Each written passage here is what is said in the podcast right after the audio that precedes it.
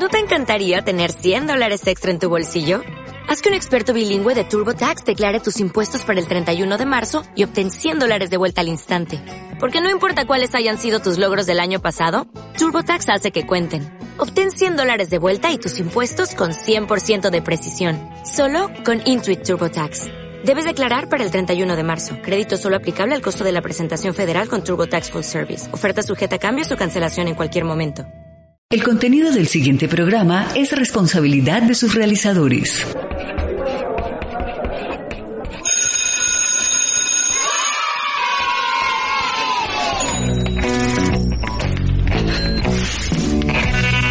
Inicia en la Pedagógica Radio Pampedia, la educación como fetiche. Bienvenidos.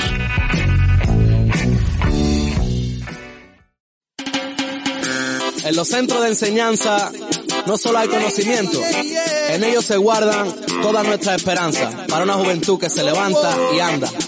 La educación es la llave que te abrirá las puertas. Estudia los números y también las letras. Apóyate siempre, maestros y maestras. Aprende en la escuela todo lo que enseña. Educación para Lorena y para. Buenos días, buenas tardes, buenas noches a la audiencia de Pampedia. Bienvenidos a esta nueva emisión en la cual estamos trabajando, estamos abordando el tema de las pedagogías, de las culturas pedagógicas.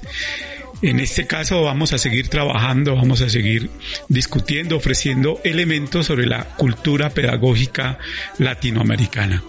Saludos a la profesora Luz Betty, a la profesora Gloria y a todos quienes nos escuchan muy amables por reservar su tiempo para escuchar, para discutir estos aspectos tan importantes de la pedagogía y la educación.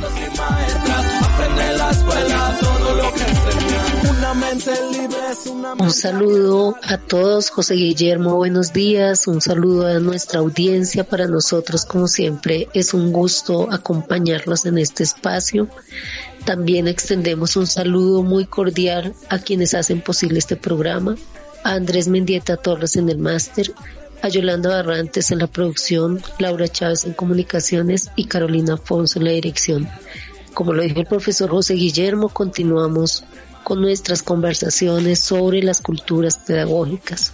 En este caso, la cultura pedagógica latinoamericana, que si bien es cierto, es más cercana a nosotros, la hemos vivido desde distintos lugares, también tiene unas complejidades muy particulares. José Guillermo, ¿qué nos cuentas a propósito de ello? Bueno, profesora Luz Betty, pues vamos a hacer un recorderis de lo que han sido esta serie de programas sobre culturas pedagógicas y retomamos el tema de la cultura nuestra, de la cultura latinoamericana. Recuerden que en emisiones pasadas trabajamos las culturas pedagógicas anglosajona, alemana y francesa. Son todas ellas culturas de lo que hoy día denominamos Occidente. Y en cada una de las culturas abordamos un contexto histórico, social, pedagógico y luego con invitados profundizamos en algunos aspectos de estas culturas. Sobre la cultura alemana, el tema central que nos llamó la atención es la Bildung, la Bildung como formación. Sobre la cultura francesa, la importancia de los estudios de la educación que implican una relación de la pedagogía con diferentes disciplinas y en la cultura anglosajona rescatamos, renovamos los conceptos, las categorías de aprendizaje, de evaluación y de currículo y en la cultura pedagógica latinoamericana, de la cual este es el cuarto programa, hemos abordado los contextos históricos, sociales y con el profesor invitado en la sesión anterior, el profesor Jorge Posada, abordamos unas perspectivas, si se quiere, más teóricas y elementos representativos de la misma. Hoy vamos a continuar con el contexto de la cultura pedagógica latinoamericana. Permítanos recordarle dos cuestiones o tres cuestiones importantes de esta cultura. Uno, no es tan homogénea como las anteriores culturas. Quiere decir que la cultura pedagógica latinoamericana ha tenido diferentes expresiones de acuerdo con los tiempos, con los espacios y con las situaciones que se ofrecen en cada uno de los contextos. Destacamos en la cultura pedagógica latinoamericana, por ejemplo, lo que representó la pedagogía en las culturas aborígenes, unas pedagogías centradas en lo comunitario, centradas en la relación con la naturaleza y en la relación con esa naturaleza con las especies animales. Luego, durante la colonia, quisimos destacar los siguientes elementos. En la colonia, que es un periodo muy extenso de 300 años, comienza a aparecer elementos de una cultura pedagógica latinoamericana que por lo general se opone a lo que España eh, trajo a través de sus instituciones educativas, que fueron o universidades o colegios mayores.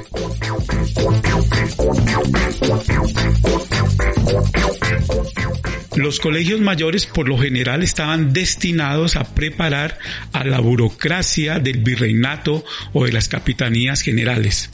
En tanto las que se llaman universidades, que eran regentadas por comunidades religiosas como los dominicos o los jesuitas, eran encargadas de formar en términos académicos. La pedagogía latinoamericana comienza a surgir ahí en una contraposición a esa visión que se traía de España sobre lo que los, las nuevas generaciones debían aprender.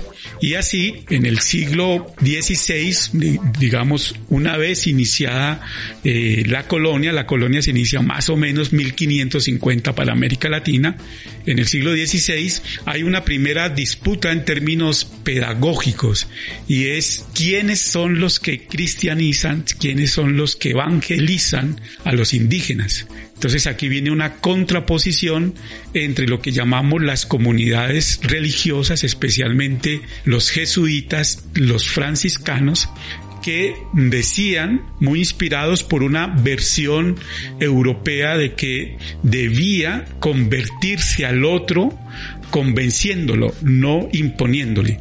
Entonces, frente a esta versión, especialmente los franciscanos, se opusieron los dominicos, que para ellos la intención era eh, que no tanto, digamos, convencerlos, sino imponerles, ¿no? Y a ellos los acompañó la versión de lo que se llama el clero secular, el clero que no corresponde con las comunidades religiosas, y ese clero le peleaba a los franciscanos, a los jesuitas, que ellos debían tener las parroquias de indígenas. Pero la visión de este clero secular, no es bueno generalizar, pero para tener un panorama general, era imponerles a estos indígenas el castellano, imponerle la religión católica o la religión cristiana, digamos que había sufrido con el concilio de Trento una, una fuerte reforma más hacia atrás. Y en tanto los franciscanos eh, y los jesuitas decían no, nosotros tenemos que aprender el idioma de los indígenas para catequizarlos en ese idioma, no ir en contra de ellos, sino aprender el idioma y catequizarlos. Como no era fácil dominar tantos idiomas porque había multiplicidad de idiomas, de lenguas de los indígenas, entonces por lo general los eh, religiosos franciscanos o jesuitas aprendían el idioma de la cultura dominante, por ejemplo, el náhuatl maya o azteca o el inca, ¿no? Y no de las culturas, digamos, en términos generales, periféricas. Pero ahí ya hay un primer elemento, si ustedes quieren, en donde se esboza una forma de protesta, tanto de los indígenas, acompañados por algunos religiosos, de mirar la forma de lo que se les va a enseñar y qué se les va a enseñar. Esas peleas fueron muy fuertes en el siglo XVI, ¿no? Especialmente en aquellos sitios donde había oro, esto es México, Perú, ¿no? Digamos, ahí fueron muy fuertes. En menor medida en el contexto nuestro, en el contexto colombiano, que no fuimos ni una capitanía ni un berrinato muy importante, salvo por Cartagena, porque ahí llegaba el oro que iba para las Antillas y de las Antillas luego a la península. ¿no? Ese fue el siglo XVI. Eh, en el siglo XVII se decanta todo a favor de esa tendencia que le impone a los indígenas la cristianización, el español y la religión católica. Es decir, la perspectiva franciscana, la perspectiva jesuita fue derrotada. Y asumieron las parroquias indígenas, las asumieron lo que llamamos hoy día el clero diocesano. Y ese clero le interesan las parroquias indígenas, no estamos generalizando, pero en términos, digamos, de comprensión, en términos de sacar provecho económico de esas parroquias indígenas, ¿no? En tanto a los franciscanos y a los jesuitas les interesaba otra perspectiva. Algo de eso los oyentes pueden mirar en la película La Misión, que fue grabada en Cartagena y en Santa Marta, pero que cuenta las misiones de los jesuitas en lo que hoy en día es Paraguay, ¿no? Donde están digamos, la frontera entre Paraguay y Brasil. Y también muchos investigadores han abordado ese asunto. Ahora, llega el siglo XVII y llega el siglo XVIII o los siglos XVII y XVIII. Aquí se va a producir una coyuntura muy especial para la pedagogía latinoamericana. Y esa coyuntura es que ingresa lo que se llaman las reformas borbónicas. Las reformas borbónicas, recuerden ustedes, se cambia de casa eh, o de dinastía en la corona española. Se pasa de los Austria, ¿no? Que hicieron el imperio español y se pasa a los Borbones. Los Borbones son el actual rey Felipe VI, ¿no? Y su papá Juan Carlos. Bueno, los Borbones entran con una actitud modernizadora. Modernizadora. Modernizadora quiere decir en varios sentidos pero en educación va a favorecer un poco. Modernizadora quiere decir cobrar más impuestos, ¿no? Ya ahí van a venir las primeras protestas, por ejemplo, la revolución de los comuneros en nuestro caso, pero también revoluciones de comuneros en Perú y en México. Y modernizadora quiere decir mejorar las condiciones académicas de las instituciones educativas. Entonces van a traer una cuestión que se llama filosofía natural. La filosofía natural es dejemos de estar enseñando a Aristóteles, a los clásicos, incluso dejemos de estar enseñando en latín y comencemos a enseñar en idioma vernáculo. Y parte de la modernización en la pedagogía es estos reinos no los conocemos, no conocemos su geografía, sus especies, su flora. Claro, los indígenas la conocían muy bien, ¿no? Pero en términos de Occidente no se conocía. Y comienzan a ver o a existir misiones geográficas, en el caso de, de, lo que actualmente es Colombia, la expedición botánica, pero eso también fue así en Perú o en México o en Centroamérica, es decir, conocer mejor las riquezas que tienen estos países. Eso permitió unos cambios en los colegios mayores y en las universidades que existían en Latinoamérica cambiar lo que se llamaba el, peripatetismo, que era una formación centrada en los clásicos griegos y romanos, a cambiarla, estamos hablando del siglo XVIII, por lo que ya en Europa, digamos, se conocía como ciertas revoluciones relacionadas con el avance de los descubrimientos que se habían hecho en física o en química o en astronomía, ¿no? Y comenzó eso a meterse en términos de plan de estudio en los colegios mayores y en las universidades. Esa educación tenía una connotación muy especial y es que era práctica. ¿no? No era aprender cosas de memoria y recitarlas, no quiero decir que eso se acabó, siguió en buena parte, pero esto otro comenzó a ganar una nueva preponderancia. Y en ese contexto, tiene que haber profesores, tiene que haber rectores que sean favorables a esa tendencia de la filosofía natural. Y eso implicó muchas disputas entre las tradiciones anteriores, es decir, la peripatética y la nueva de la filosofía natural, que quería impulsar unas nuevas reformas. Ahí se formaron las primeras generaciones que van a pelear por la primera independencia. En el caso de Colombia, ahí se formó Caldas, Sinforoso Mutis, Torres, ¿no? Que luego van a, liderar la primera independencia. Y eso convergía mucho con algo que fue una disputa durante la colonia, y es el que cada vez ganaban más terreno los comerciantes. Recuerden que somos hijos de una corona que era de abolengos, en donde las cosas se transmitían por herencia.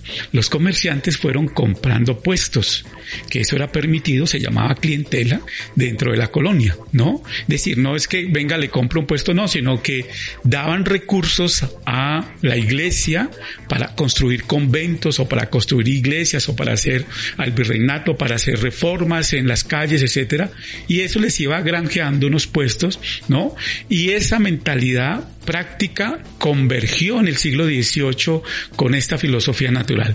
Entonces los comerciantes y los hijos de los comerciantes miraron con muy buenos ojos esa relación entre filosofía natural y la formación que estaban recibiendo, ¿no? Y ya en el siglo XVIII los comerciantes habían ganado muchos puestos, mucha preponderancia, mucho poder en los virreinatos y en las generales, ¿no?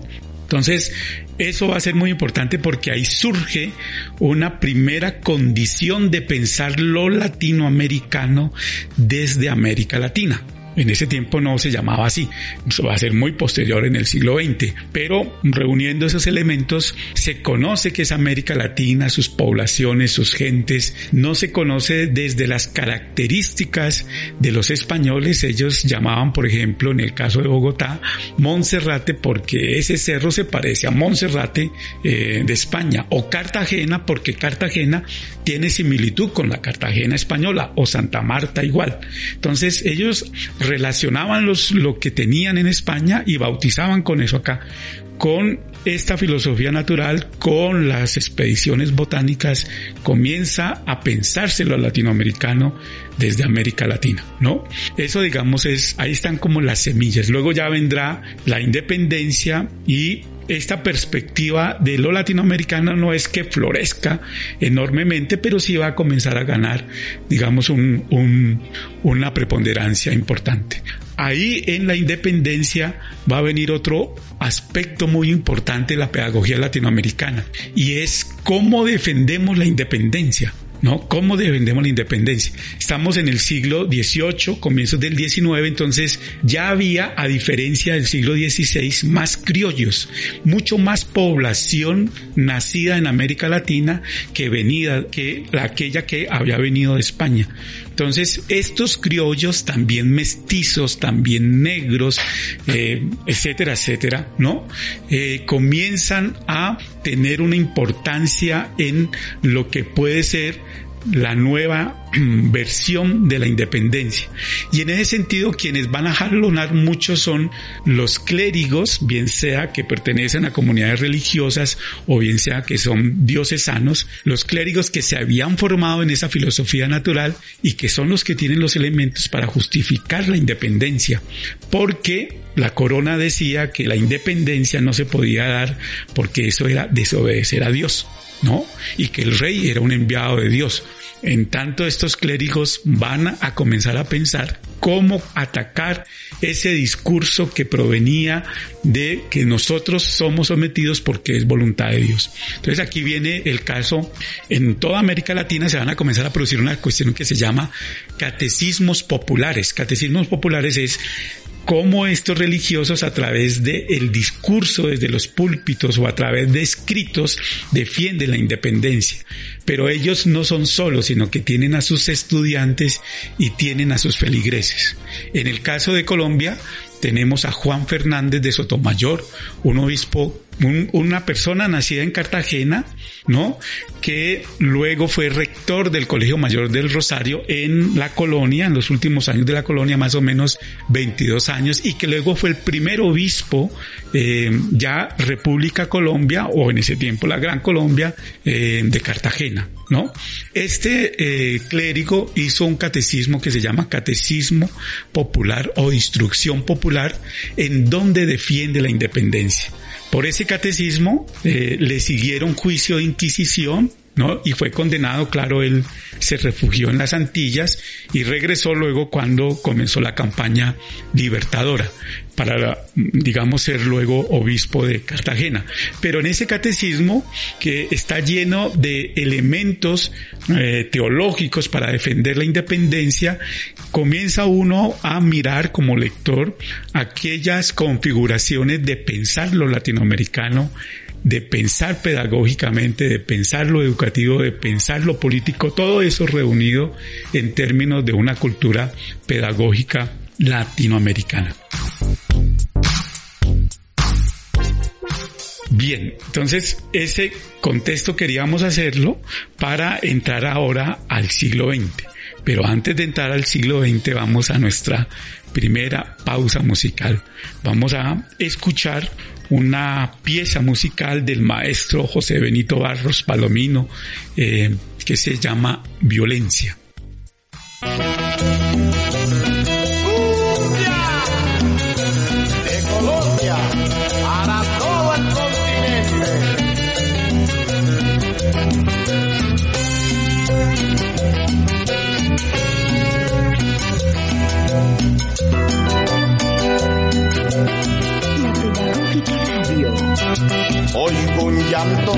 Que atraviesa el espacio para llegar a Dios. Es el llanto de los niños que sufren, que lloran de terror. Es el llanto de las madres que tiemblan con desesperación. Es el llanto, es el llanto de Dios. Violencia maldita violencia. ¿Por qué te empeñas en teñir de sangre la tierra de Dios? ¿Por qué no dejas que en el campo nazca nueva floración? Violencia, ¿por qué no permites que reine la paz? Que reine el amor. Que puedan los niños dormir en sus cunas sonriendo de amor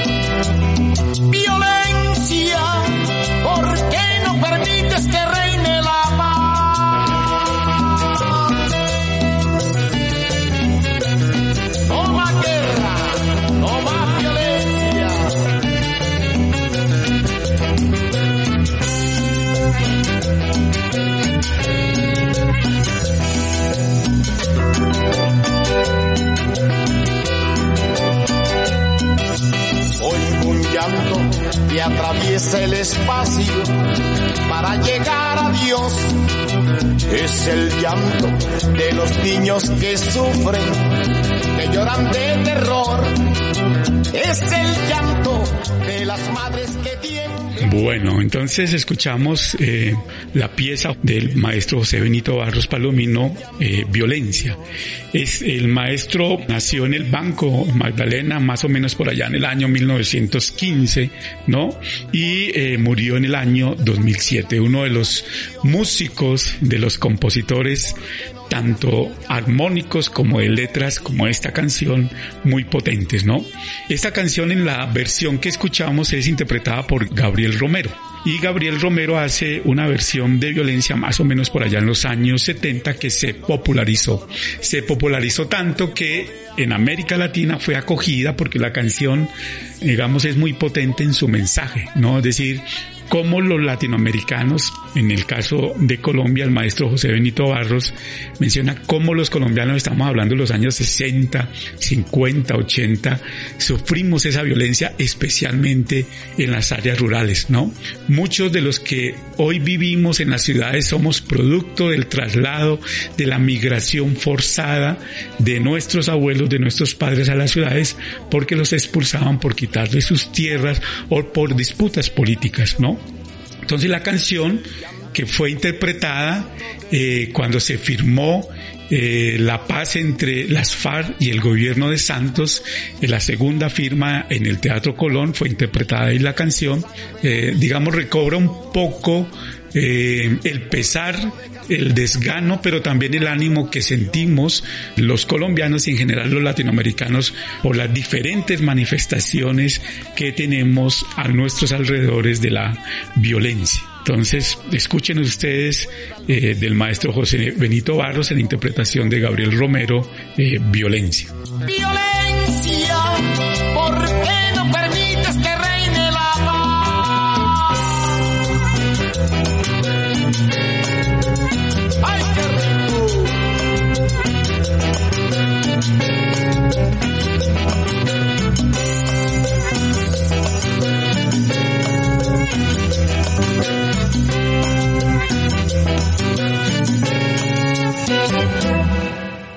Escuchas Pampedia, la educación como fetiche.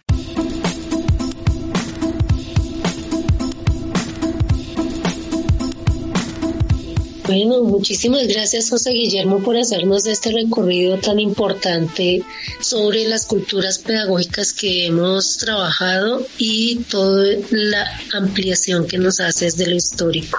A propósito de la cultura pedagógica latinoamericana, hay una línea importante allí que tiene que ver con todo lo que hace referencia a las pedagogías críticas. Y en ese sentido, a mí me gustaría retomar un poco todo lo que en este panorama se, se trabaja. De manera muy general quiero hacer referencia a algunos planteamientos importantes alrededor de esto y además eh, contarles sobre una experiencia en Argentina de educación popular. Entonces, uno de los planteamientos importantes de la pedagogía latinoamericana tiene que ver con el reconocimiento de esa historia que trae América Latina y preguntarse un poco acerca de qué es lo que nos hace efectivamente latinoamericanos, qué es eso que hace posible que nos pensemos como latinoamericanos, que nos sintamos latinoamericanos y que pertenezcamos a Latinoamérica.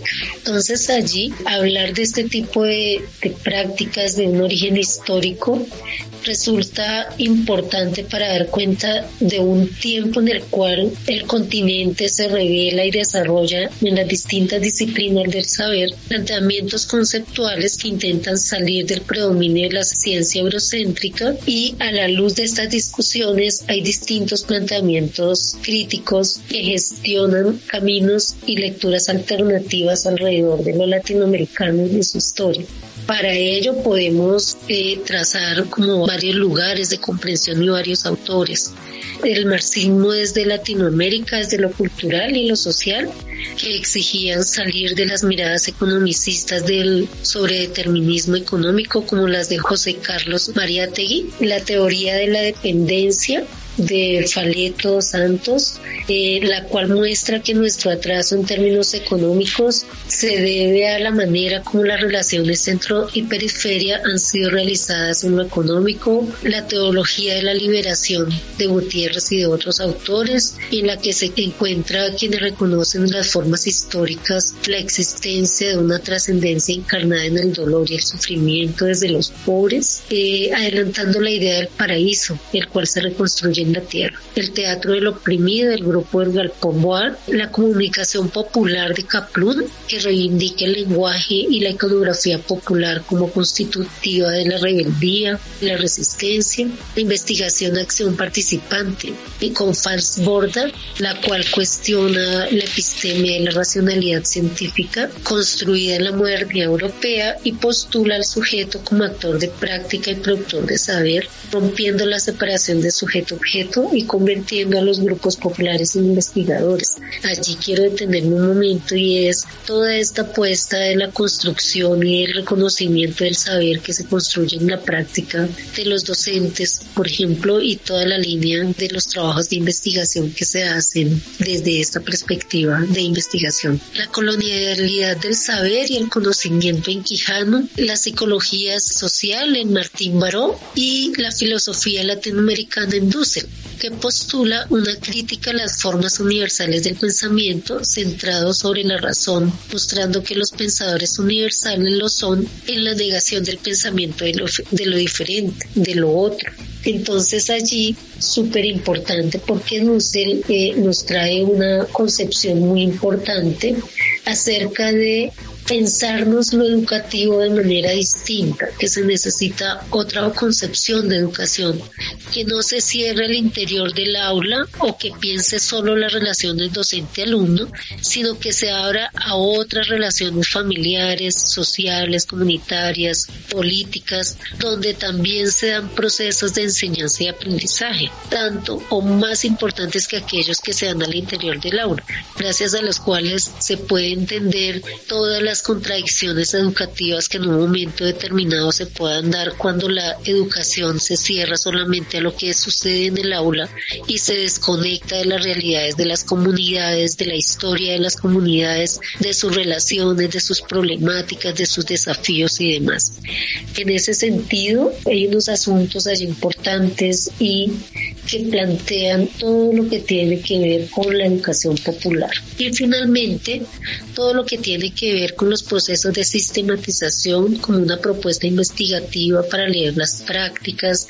Y en ese sentido más cercana para hacer visibles los saberes de los grupos, como por ejemplo eh, allí podemos mencionar los planteamientos que hace Lola Sendales a propósito de todo lo que tiene que ver con esta apuesta investigativa de la sistematización de la experiencia y que le permite a los docentes contar y reconstruir ese saber que se construye desde la práctica. Quería traerles como ese recuento pequeñito y adicional quiero contarles a propósito de la educación popular sobre una experiencia que se ha venido desarrollando de bachilleratos populares en la Argentina y cuyos antecedentes organizativos y ensayos de esta experiencia se remontan al año de 1998 y está enmarcada en la educación popular y surge en el conurbano de Buenos Aires. Allí, dadas todas las complejidades políticas y económicas que se, se vinieron dando, se han venido dando, digamos, en, en Argentina, que también tienen que ver con todos los procesos políticos que se dan en América Latina, pero que en este caso voy a centrarme en Argentina, surge esta propuesta, esta otra manera de trabajar lo educativo desde la educación popular. Y en este sentido, allí se conformó un equipo de educadores populares de la Universidad de Buenos Aires que comenzó a articular con organizaciones sociales.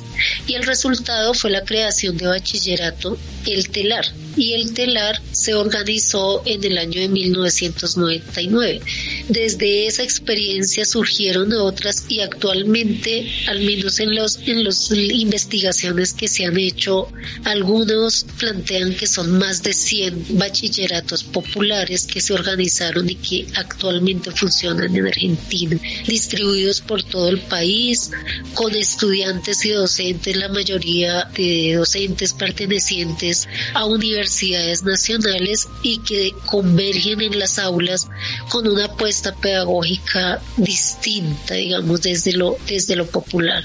En una investigación que hicieron Marina Ampudia y Roberto Elizalde plantean y, definen allí como estas eh, bachilleratos populares se definen como escuelas, organizaciones sociales que se reivindican en el carácter público y popular de su construcción y responsabilizan al Estado como garante indeclinable del sistema educativo, o sea, y hacen todas las críticas desde la responsabilidad que tiene el Estado como garante del derecho a la educación.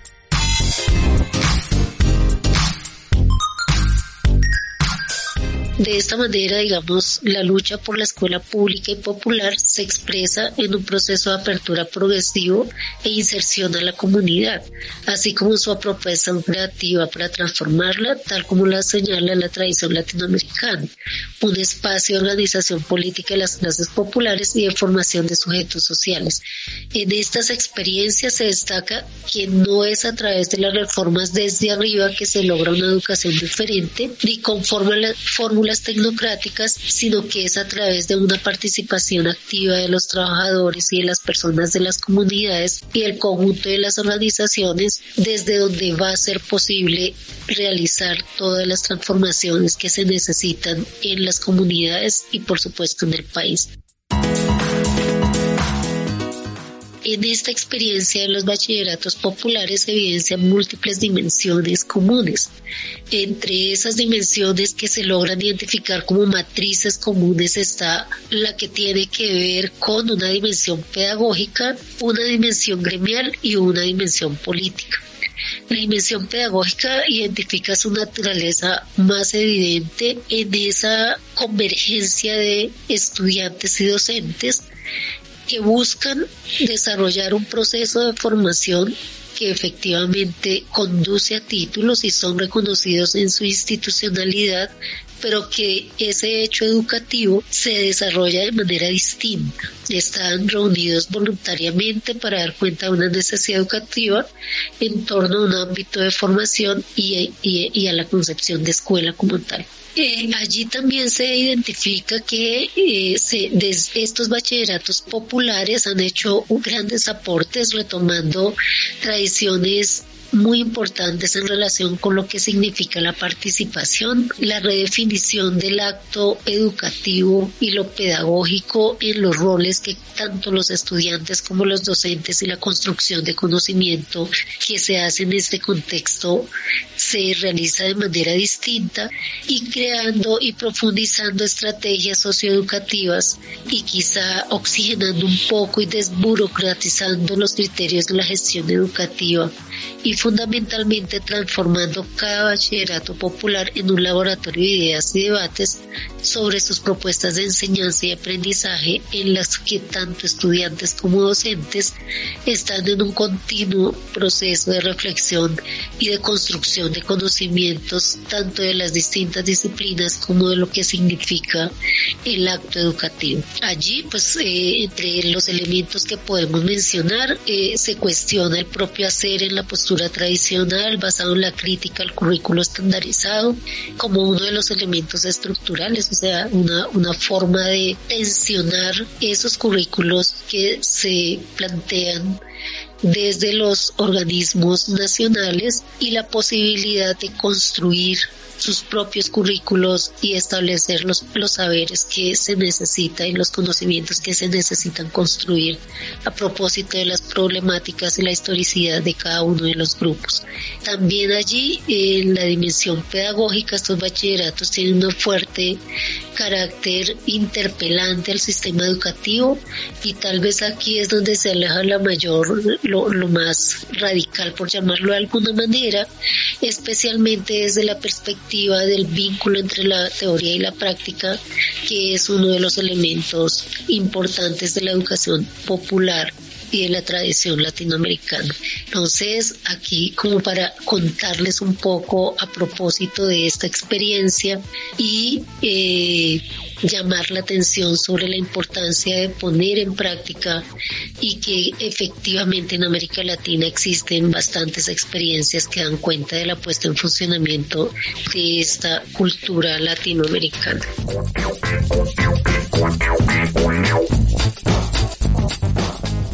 Bueno, los quiero invitar a que vayamos a nuestra pausa institucional y luego retomamos con nuestra conversación.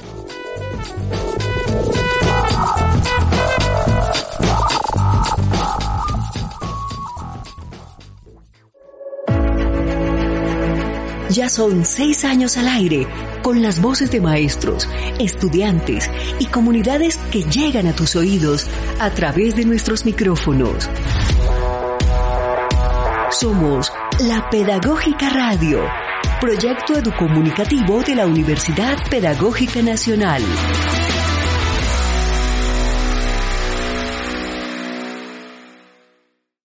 Hello. Bonjour. Ciao. Hello. El Centro de Lenguas de la Universidad Pedagógica Nacional ofrece cursos de inglés y francés en modalidad intensiva y semestral para adultos y jóvenes a partir de los 16 años de edad. Para niños de 7 años en adelante ofrece cursos semestrales de inglés. Mayor información en centrodelenguas.pedagógica.edu.co o al teléfono 320-316-7028. Recuerda, 320-316-7028. El Centro de Lenguas te conecta con el mundo. La pedagógica, una causa común.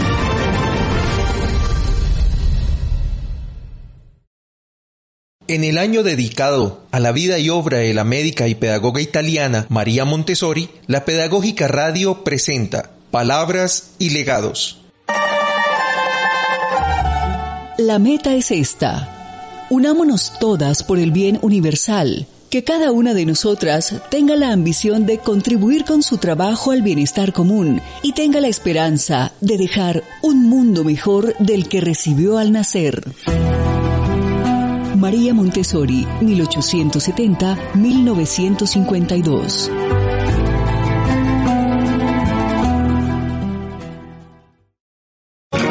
Bienestar para un buen vivir.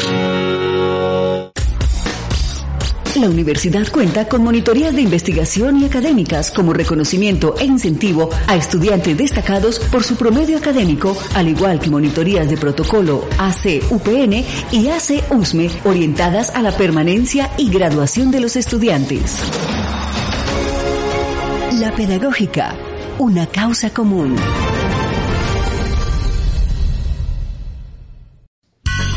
Síguenos en Twitter como arroba la pedagógica radio y conversa con nosotros con numeral Soy Pedagógica Radio. El piano lo dice con sentimiento. Llegó la hora del bembé para bailar y cantar. Música del Caribe que con la bomba y la plena te llevan al corazón de la salsa. La diosa de Omelenco. Escucha su ritmo en la Pedagógica Radio. Voces y sonidos que enseñan.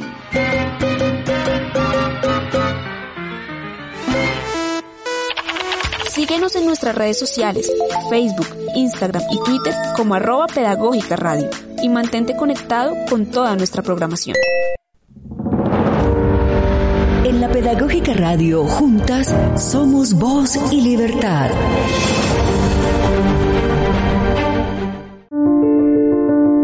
Estado, ni la Iglesia, ni el marido ni el patrón. Mi cuerpo es mío y solo mío, y solo mía es la decisión.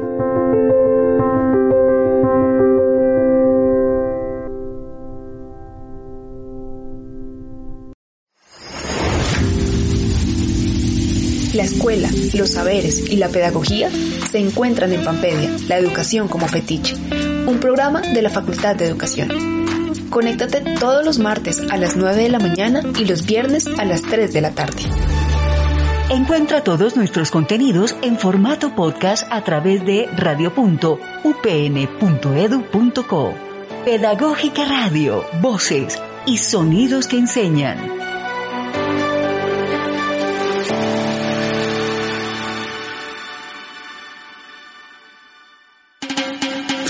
En los centros de enseñanza no solo hay conocimiento, en ellos se guardan toda nuestra esperanza para una juventud que se levanta y anda. One La educación es la llave que te abrirá las puertas. Bueno, muy bien, después de esta explicación, esta comprensión que nos hace la profesora Luz Betty sobre experiencias pedagógicas en Argentina, Vamos a hablar de eh, experiencias en la misma línea, la profesora Luz Betty, de experiencias pedagógicas de la cultura latinoamericana, que como las que ella narró, explicó, contó, son sobresalientes, aunque no se conozcan, ¿no? O se conozcan en poco. Vamos a hablar en primer lugar de la experiencia pedagógica de Solentiname. Solentiname son un grupo de islas que quedan en el lago de Nicaragua cerca a Managua, un lago inmenso, piensen ustedes en Colombia en el lago de Tota, unas islas, un archipiélago que queda ahí, ¿no? Ahí viven campesinos, viven indígenas, eh, obviamente en precarias condiciones. En los años 70, cuando se habla de Solentiname, tenemos que hablar de una figura central de la cultura pedagógica latinoamericana, pero también de las letras latinoamericanas, que es el jesuita, el padre Ernesto Cardenal. En verdad son dos eh, sacerdotes jesuitas, su hermano Fernando Cardenal y Ernesto Cardenal. Los dos hicieron parte de la revolución sandinista de los años 70 que triunfó en el año en julio de 1979. Ernesto Cardenal fue designado ministro de Cultura. Para muchos de ustedes la imagen les puede recordar cuando el Papa Juan Pablo II visitó Nicaragua estando el gobierno de la Junta Revolucionaria. Recuerden que esa Junta lo recibió en el aeropuerto en Managua y Ernesto Cardenal pues se arrolló frente a Juan Pablo II y recuerdan ustedes eso está en las escenas como Juan Pablo lo regañaba, lo reprimía, lo le decía cosas porque para él no debían participar los religiosos en asuntos políticos.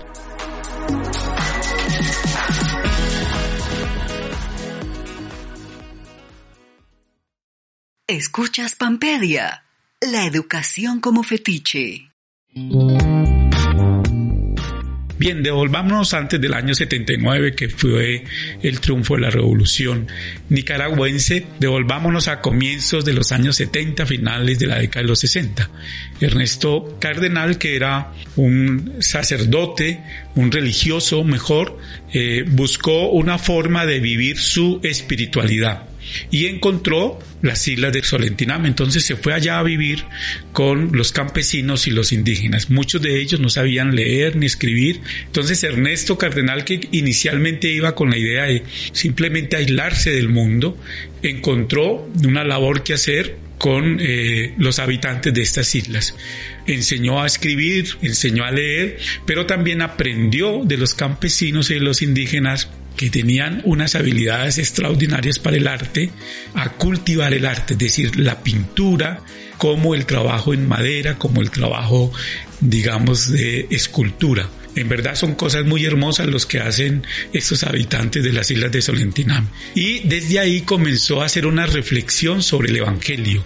Sobre el Evangelio, recuerden que él es un sacerdote o era un sacerdote, ¿no?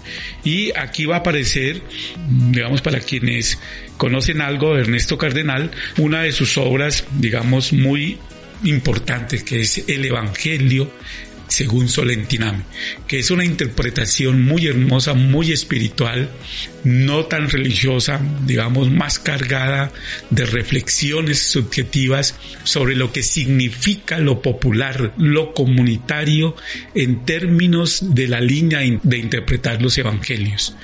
Eh, y junto con su comunidad eh, comenzaron a favorecer o hacerse partidarios de los movimientos que estaban contra Somoza.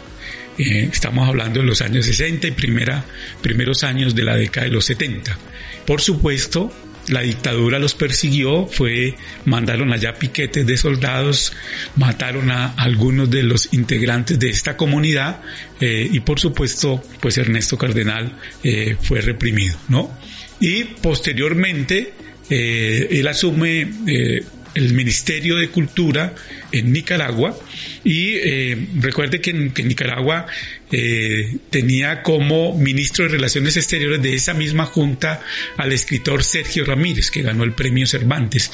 Ernesto Cardenal sonó para el premio Cervantes, sonó para el premio Nobel de Literatura, lastimosamente murió eh, hace poco, entonces no, no, no, pudo recibir ese nombre, pero lo que les quiero decir es que había personas de mucho talento, o las hay de mucho talento en esa primera junta eh, del gobierno de la Junta Revolucionaria en Nicaragua. Y después de, eh, de, ocupar ese cargo, más o menos durante unos 10 años, en los años 80, Ernesto volvió a Solentinam y con el ascenso de Ortega, eh, pues lo persiguieron porque Ernesto Cardenal básicamente se manifestó contra Ortega y su esposa Rosario Murillo, eh, pues diciéndoles que eso no era la herencia ni era la intención del Frente Sandinista. Y obviamente lo volvieron a perseguir, parte de esa persecución llevó a que eh, muriera Ernesto Cardenal.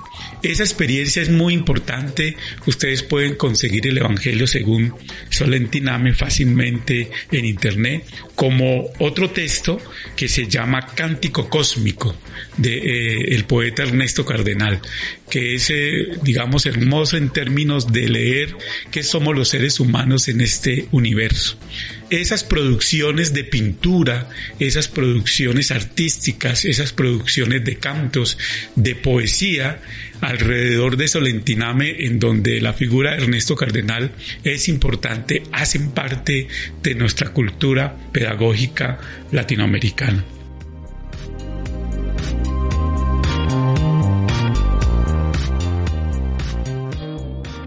Y vamos a mencionar otros, nos vamos a ir de Nicaragua a Brasil. En Brasil, un español, un vasco, eh, Pedro Casaldáliga, trabajó en la prelatura de Sao Félix de Araguaya. Pedro eh, Casaldáliga fue un religioso de la comunidad claretiana que se ubicó en el estado de Mato Grosso. Mato Grosso es un estado muy pobre en Brasil, de campesinos, pero de mucho latifundio, muy cerca a la Amazonía. Y Pedro Casaldáliga que fue nombrado obispo más o menos por allá por los años 71, ¿no?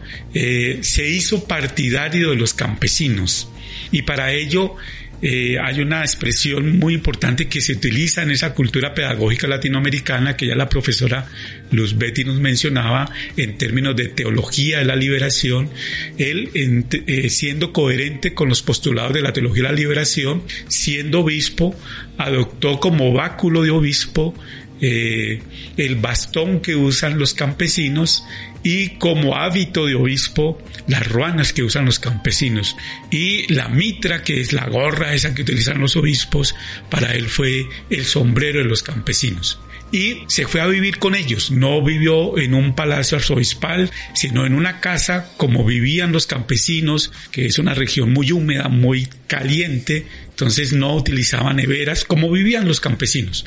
¿no? De una persona de mucho testimonio. Y cuando tenía que ir a Brasilia o a Sao Paulo, pues se trasladaba en bus como los campesinos, no se aprovechaba de su condición de obispo para viajar en aviones. Entonces, por lo general, siempre llegaba tarde las reuniones, ¿no? De los obispos de Brasil. Y en Mato Grosso, en Araguaya, Pedro Casaldáliga se hizo partidario de los campesinos, de los indígenas, eh, y obviamente pues fue perseguido en parte por la dictadura que había terminado y luego por los hacendados, ¿no? Pedro Casaldáliga también es poeta o fue poeta, ya lastimosamente falleció hace uno o dos años y eh, nunca quiso, él, es español o fue español, nunca quiso regresar a España temiendo que si volvía, pues las autoridades brasileras no lo dejarán ingresar, especialmente durante la dictadura. Pidió que lo enterraran en su parroquia. Entonces lo enterraron cerca a un río eh, que pasa por la región donde él tenía su parroquia. Esas son dos experiencias que, mm, sumadas a las que nos contó la profesora Luz Betty, les queríamos expresar contar, relatar sobre la cultura pedagógica latinoamericana, que insistimos es variada, es amplia, está llena de aportes de los afros, de los indígenas, de las mujeres, de los jóvenes, de los normalistas, de los pescadores, de muchas experiencias y aquí quisimos resaltar algunas de ellas.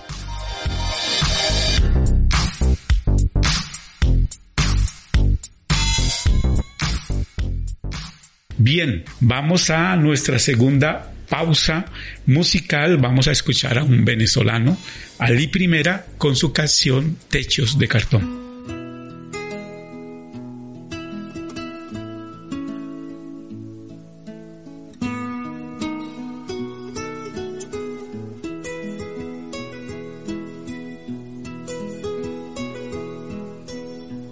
La Pedagógica Radio. Qué triste se oye la lluvia en los techos de cartón. Qué triste vive mi gente en las casas de cartón.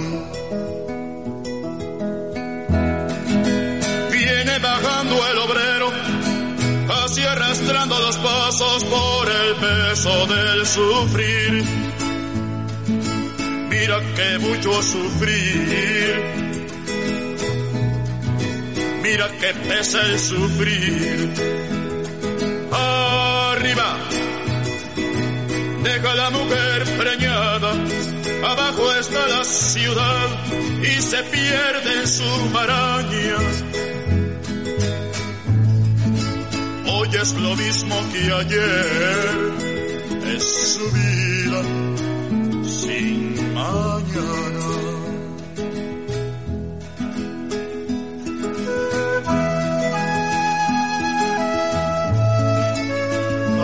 cae la lluvia, viene, viene el sufrimiento.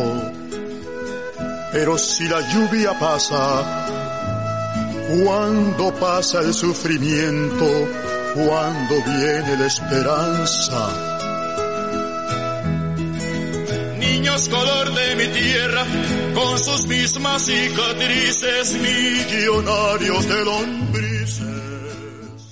Bien, entonces en este recorrido de la cultura pedagógica latinoamericana también hemos querido acompañar con música que representa la cultura pedagógica latinoamericana, así como la obra Violencia del maestro José Benito Barros Palomino narra las circunstancias que padecemos los latinoamericanos por las violencias. En el caso de Ali I, su nombre Eli Rafael I Rosell, un eh, eh, venezolano nacido en Coro por allá en los años 40 y que murió en el año 85, eh, queremos recoger una forma de cultura pedagógica latinoamericana que se expresa a través de la canción o de la música. Y este compositor y cantante eh, venezolano, digamos, fue muy proclive a contar a través de la música de sus canciones lo que vivían los venezolanos de los años 60 y 70.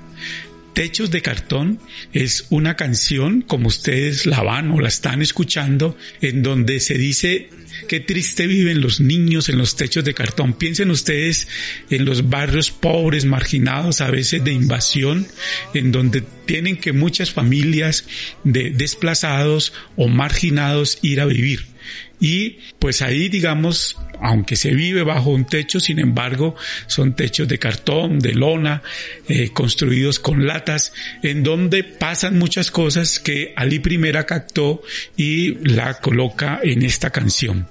Ali Primera estudió eh, química en la Universidad Central de Venezuela, universidad que lastimosamente muy buena universidad con muy buena arquitectura, pero ya digamos se ha dejado caer. Y luego fue a Rumanía o a Rumania a estudiar ingeniería de petróleos en la Universidad Politécnica de Bucarest entre los años 69 y 73 y en ese recorrido comenzó a descubrir su vocación musical. Y estando en Europa se trasladó a Alemania y ahí produjo sus primeras canciones, ¿no? También creó una marca de discos, una marca discográfica, un sello discográfico que se llamó Cigarrón. Mm, ¿Por qué? Porque él era una persona de izquierdas, pertenecía al Partido Comunista y decía pues que no valía la pena grabar con aquellos sellos discográficos que no comulgaban con sus ideas. Entonces, a través de su sello discográfico grabó muchas canciones, ¿no? Y entre esas queremos destacar Techos de Cartón.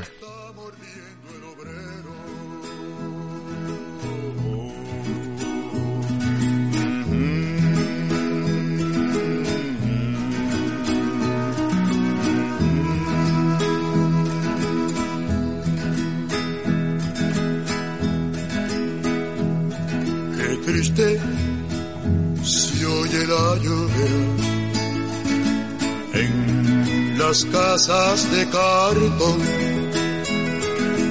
Que lejos pasa la esperanza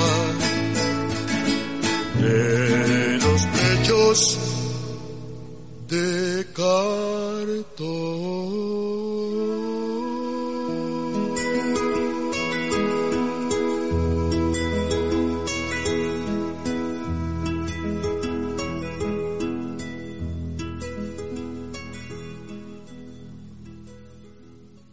Escuchas Pampedia, la educación como fetiche. En los centros de enseñanza.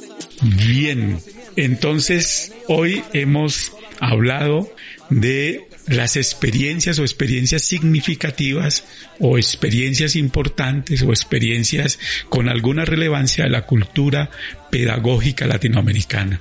Hicimos un barrido, nos hizo la profesora Luz Betty por experiencias en Argentina, hicimos algo relacionado con Nicaragua, Solentiname y con la experiencia de Pedro Casaldáliga en el Brasil, para mostrarles la amplitud de la cultura pedagógica latinoamericana, que tiene muchas facetas y que tiene representantes en muchos lugares o en todos los lugares en que estamos en América Latina. Aquí que quisimos dar cuenta de alguno de ellos.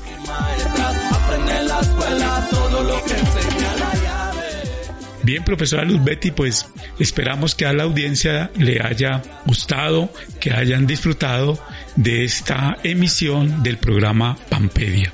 Sí, para nosotros como siempre un gusto estar con ustedes y por supuesto, como tú lo dices, José Guillermo, la cultura, y lo hemos venido diciendo en, a lo largo de los programas, la cultura latinoamericana tiene una característica fundamental y es que se contrapone a los grandes relatos. Entonces, es así como cada uno de los países, cada una de las comunidades hacen parte y o son representantes de la cultura latinoamericana y lo que allí sucede. Entonces, por eso quisimos traer esas experiencias como las que trajimos hoy. Hay multitud de experiencias en cada país, en cada comunidad, en cada provincia, pero pues precisamente esa es la riqueza de esta cultura pedagógica que se construye no desde los metarrelatos, desde, la, desde los grandes discursos, sino desde las particularidades, desde las diferencias, desde eso que,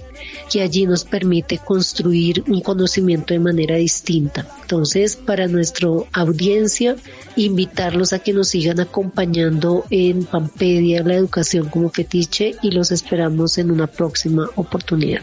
Bueno, muchas gracias y saludos a todas y a todos.